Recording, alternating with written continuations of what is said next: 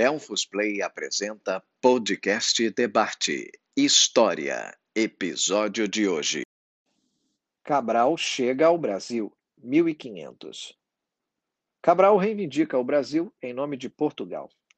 Pedro Álvares Cabral zarpou de Lisboa em março de 1500 com 13 navios e 1.200 homens, mas foi desviado do seu curso indo para o sudoeste do Oceano Atlântico e alcançou a costa brasileira perto da atual cidade de Porto Seguro em 22 de abril de 1500. Há muito se desconfia que esse feito comporta um elemento calculista mais forte do que os portugueses desejavam admitir, mas não há provas. Cristóvão Colombo havia descoberto o continente sul-americano em 1492 e uma expedição espanhola zarpou para explorar o que hoje é a Venezuela em 1498. No mesmo ano, Vasco da Gama retornou a Portugal de sua revolucionária viagem às Índias. Uma nova expedição pela mesma rota foi organizada sob a liderança de Pedro Álvares Cabral em 1500.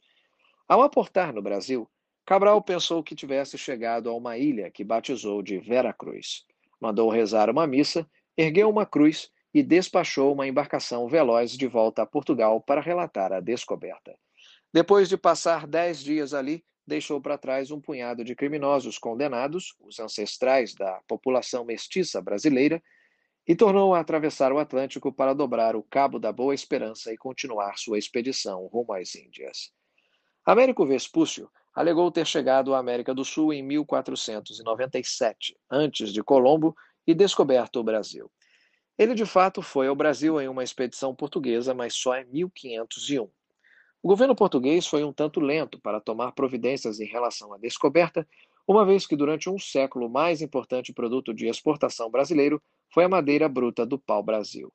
Com a introdução dos engenhos de açúcar no século XVII, a economia cresceu e com ela o tráfico de escravos africanos, fazendo do Brasil um território importante do Novo Mundo. Esta é uma produção Delphos Play. Para maiores informações, visite as redes sociais, arroba Play.